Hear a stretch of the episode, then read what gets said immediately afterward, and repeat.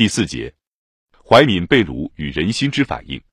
晋一天下后三十一年，刘耀、石勒入洛阳，怀帝、武帝第二十五子，被掳，诸王公、百官、市民死者三万余人。怀帝被掳后五年，刘耀入长安，闵帝、武帝孙被掳，进士遂亡。怀、闵二帝的被掳，本是本期历史中应有的现象。不过，如汉弘农王、陈留王、魏济王、高贵襄公一般，同其遭遇，只证明了帝王之末路。中央统一政府在本时期中之无可存在。然而，怀、闽被掳还夹杂有胡、汉种族的问题。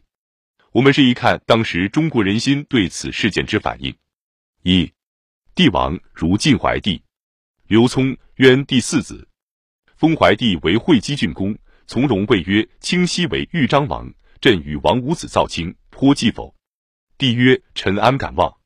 恨尔日不早食龙颜。”聪曰：“卿家何骨肉相残。”帝曰：“故为陛下自相驱除，此待天意。”怀、闵二帝皆为聪卿一行酒。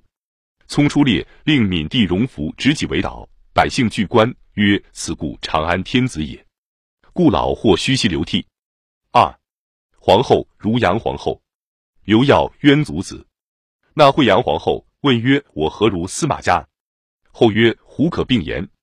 必补开基之主。”彼亡国之暗夫，有一夫一子，及身三儿，不能避。妾何图复有今日？妾生于高门，后杨元之子，为世间男子皆然。自奉金制，使之天下有丈夫。三大臣如王衍，时乐之王衍问以禁锢，衍谓臣获败之由，云既不在己，又谓少不遇事，因劝乐称尊号。乐曰：君名盖四海。少壮登朝，至于白首，何言不遇事？破坏天下，正是君罪。遂杀之。时与竹、胡母辅之、郭象、阮修、谢坤等与王衍同在东海王越军中。主等皆上玄虚，不以事务应心，纵酒放诞而名重一事。越拜，同被执。石勒曰：“此辈不可加以封任。”遂夜使人抬墙杀之。第四，将军如所称。闵帝被为长安，使世中宗场送降监。所身前刘昶，使其子说刘耀曰：“城中时游之一年，若许身以车骑、仪同、万户郡公，请以呈降。要斩而送己首，曰：帝王之师以义行，深言如此，天下之恶意也。若兵时未尽，可勉强固守。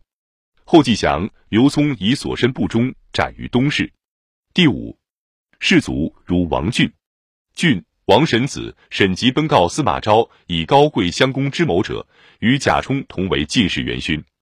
成贾后，只害太子，即乱起，为自安济，以女妻鲜卑乌武臣，并谋建逆。其部下有大量的鲜卑乌丸兵。石勒委上尊号，俊信之，为所执而死。会帝荡阴之难，死节者有姬少、文天祥、正气歌，所谓姬氏中邪也。少乃嵇康子。又刘聪大会群臣，使怀帝轻衣行酒，侍中与猕豪哭，帝遂御史。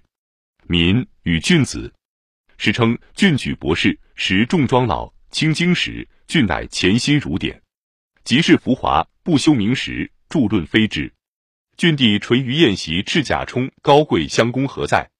大抵晋人高下，多可以其家庭封教判之。聪又使闵帝行酒喜绝，又使直盖尚书郎陇西新宾暴帝大哭，聪命引出斩之。此则偏诹小臣，待未染当时中原所谓士大夫之封教者，名教极端鄙视下之君臣男女，无廉耻气节，犹不如胡人略涉汉学，粗识大义。第五节，文化中心之毁灭。两汉统一时期，代表中国政治中心而兼文化中心的地点有两个：一是长安，一是洛阳。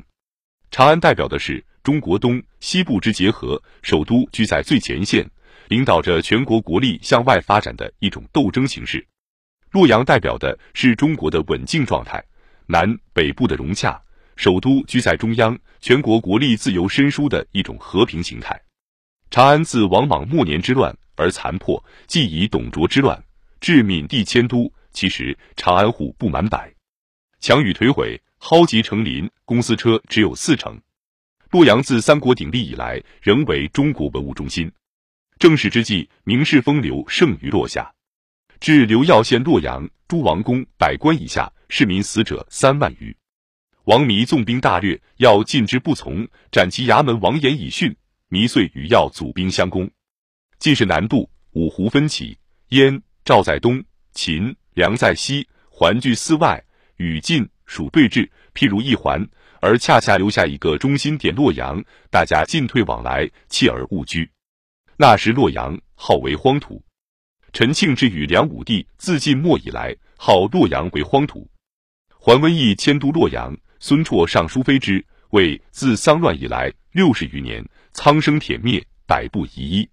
河洛秋虚，寒夏萧条，景阴木堪，阡陌一灭，生里茫茫，永无依归。譬如大旋风的核心，四为狂飙骇气，而中心虚无所有。这一个形式延续几近二百年。直到魏孝文重营洛都，中国始渐渐再有一个文化复兴的中心。以后又经尔朱荣之乱，机运终绝。直到隋唐，依然是起于西北，统一中国，而并建长安、洛阳为东西都，兼有了向外斗争进取以及向内平和伸疏的两种形式，十足的象征出中国大一统盛运之复临。六，新宗教之侵入。